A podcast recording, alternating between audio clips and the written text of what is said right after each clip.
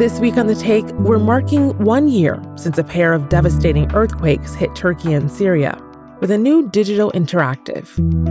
Listen and watch stories of survival, recovery, and coping with the grief at aj.audio forward slash earthquakes. Again, that's aj.audio forward slash earthquakes. Al Jazeera Podcasts.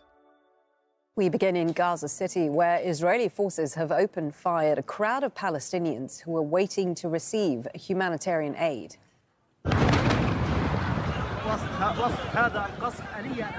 It's the ninth day in a row of reports of Israeli troops shooting at people in the city.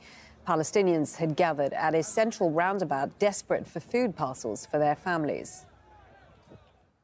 Well, parents in Gaza are resorting to desperate measures to look after their children. The prices of baby formula and diapers have soared.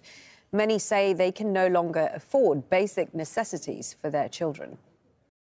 The U.S. State Department says footage of an Israeli soldier standing over a stripped and bound Palestinian in Gaza is deeply troubling.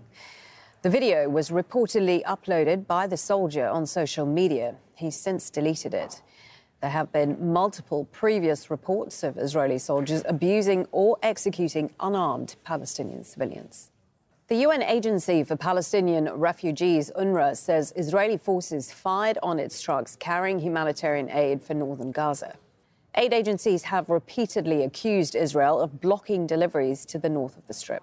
U.S. Secretary of State Antony Blinken, meanwhile, is arriving in Cairo on the second leg of his tour of the Middle East. On Monday, he met the Saudi Crown Prince to discuss Israel's war in Gaza. Washington is hoping that his visit will help broker a ceasefire and deal to release captives. He's also due to visit Qatar, the occupied West Bank, and Israel. It's been a year since several powerful earthquakes struck Turkey and Syria, killing at least 59,000 people and leaving hundreds of thousands homeless.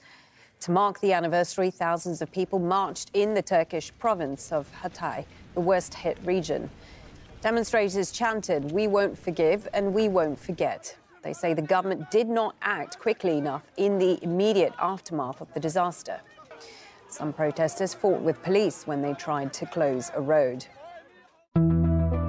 This week on The Take, we're marking one year since a pair of devastating earthquakes hit Turkey and Syria with a new digital interactive. Listen and watch stories of survival, recovery, and coping with the grief at aj.audio forward slash earthquakes. Again, that's aj.audio forward slash earthquakes.